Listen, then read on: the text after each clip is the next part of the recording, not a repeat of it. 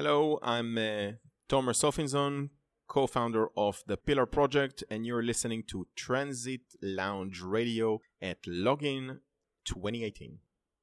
Awesome. Thank you so much for joining me here today. And so I'm really curious. So you're promising a, a platform, a, a way that people can actually take back control and ownership of their data. And this is Pillar. So would you tell me a little bit about this and how it's going to work, please? Sure. So what we're doing, uh, what Pillar is, is a way for you to take back your data. Today, whether we like it or not, the data that doesn't belong to us. Uh, it belongs to many other organizations, not only Facebook and Google, they're just, you know, the best of it, but many, many others. And they're all created, built, and maintained in order to monetize your data and sell it to the highest bidder. And we believe that in the 21st century, it's about to change that. So what we're doing is creating what we call a personal data locker, where you're going to store all your personal information. And you would want it to be this way because it's going to be in your control. You're not switching the current system to Tomer, or you're not switching the current system to Pillar, you're going to have control. We don't have control. Even if someone puts a gun to my head, I don't have your private data. Mm-hmm. I don't have your private key. And this personal data locker, uh, we hope that over time is going to replace all your account and will replace also your apps and turn them into services so that you can have a direct relationship with the services and data will start coming to you and the pillar will help you using artificial intelligence manage your data, not in order to mine your data and sell it to the highest bidder, but in order to learn how you, you, you function, how you are as a person, and help you manage the data.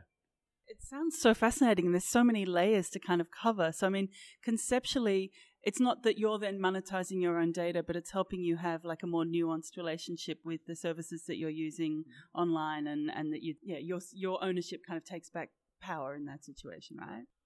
Correct. So this is the it's a it's a very very rich platform. It's it's a gigantic project.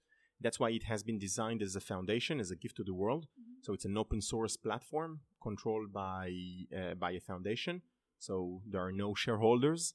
Uh, it's a non-profit. We don't have any revenue streams from it. We don't have any revenue models from it. We are lucky enough to be fully funded.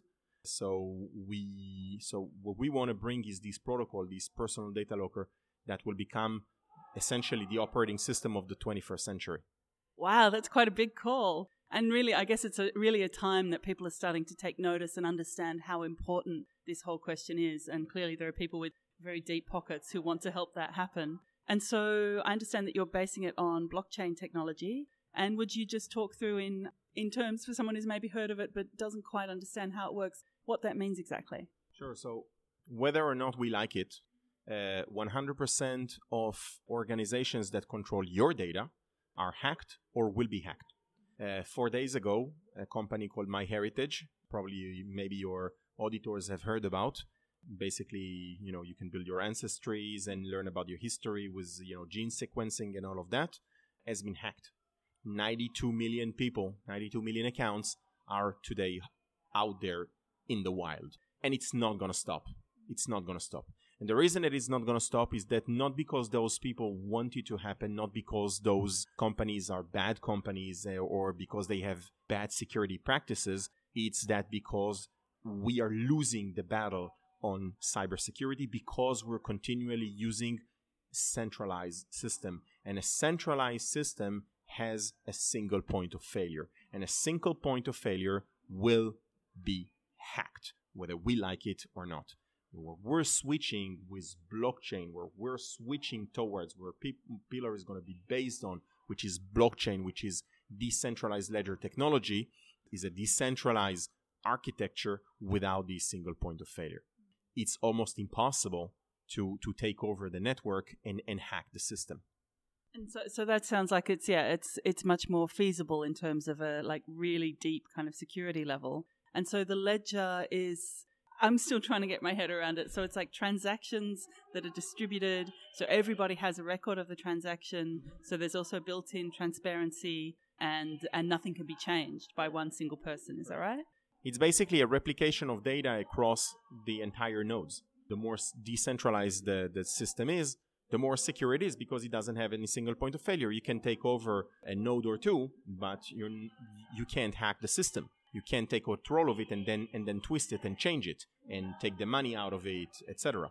I'm curious though, because I've heard stories about like cryptocurrencies being hacked. So, h- how does that happen? Is that like one particular node that's been taken over, or? It's simply because uh, the hacks are being done on exchanges, and exchanges are using centralized technologies. No one is interested in the two and a half Bitcoin that I have or in the three and a half Ether that you have. What people, what the hackers are interested are what we call in security the honeypots.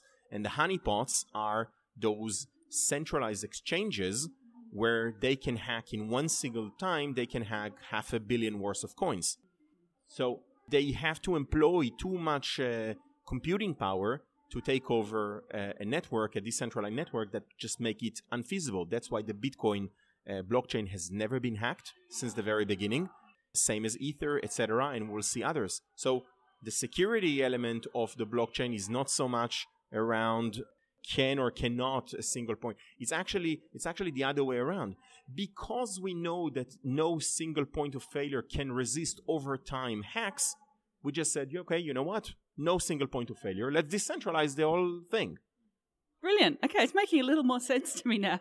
And so, how will people be able to sign up and, and use um, Pillar? Is it already available? What sort of stage are you at?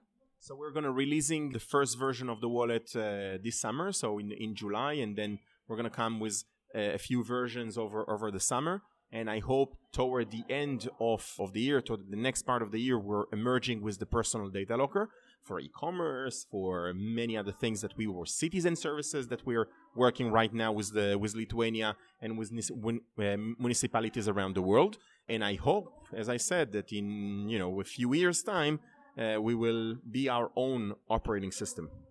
That sounds amazing. And so I see you're doing a kind of a unconference here in Vilnius in um, in July. And so, what can people expect if they come to that? And what's also special about the kind of there's something particular in Lithuania about the financial regulations, the blockchain, which there seems to be a lot of this kind of fintech startup happening here as well. The fascinating things, first of all, about Lithuania is one word: it's a mindset. We are seeing people that are hungry for innovation we're seeing people that are interested in new things and that want to take a leap forward uh, and advance to the new world that is emerging today. That's the first thing. That's why we chose to come here. That's why we chose to partner with the right with the right people. Here we're sponsoring the Blockchain Innovation Center, led and chaired by my dear friend Paulius. Uh, this center is just doing amazing things uh, for uh, for the blockchain industry. More money has been raised by startups in 2017 using blockchain technologies and, and ICO than in the last 10 years combined by VCs.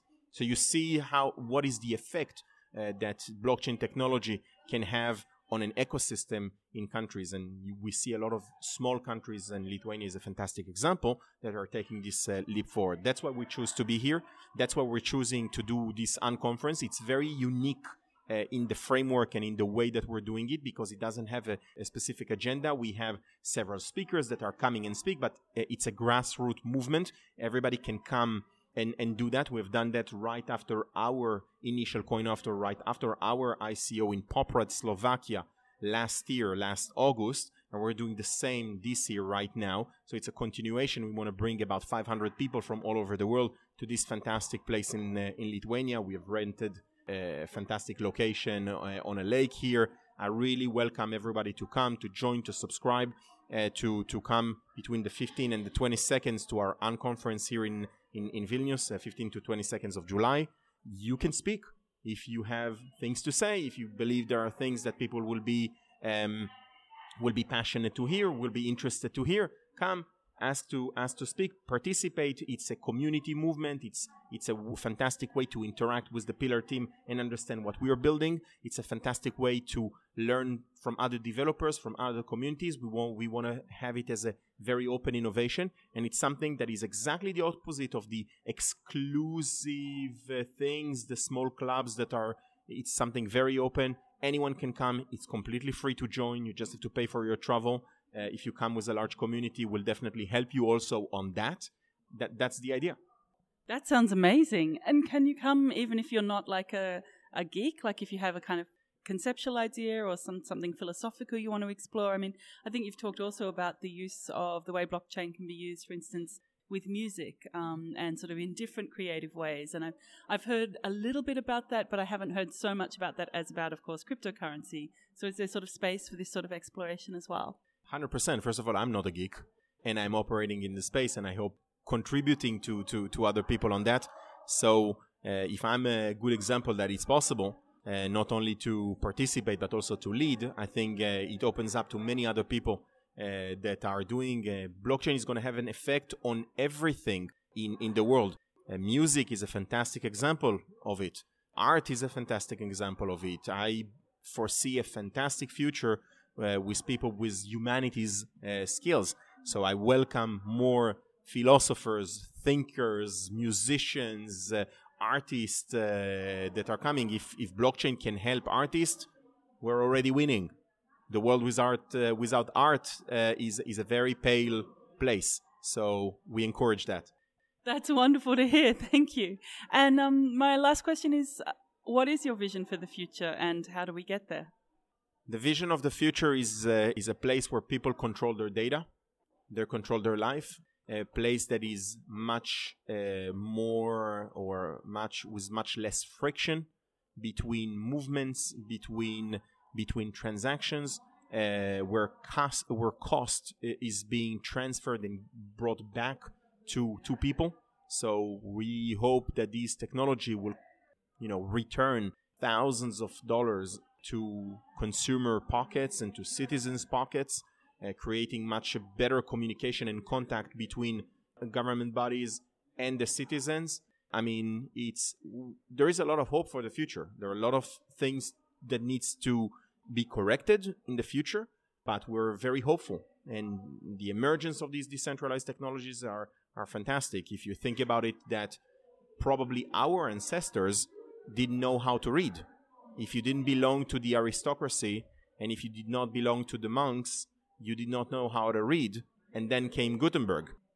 What is blockchain and decentralized ledger technology if not a continuation of that? So there is hope for the future. I'm very glad to hear that. Thank you so much for joining me today. Have a wonderful rest of the festival, and I look forward to seeing you at the Pillar Unconference in July. Thank you so much.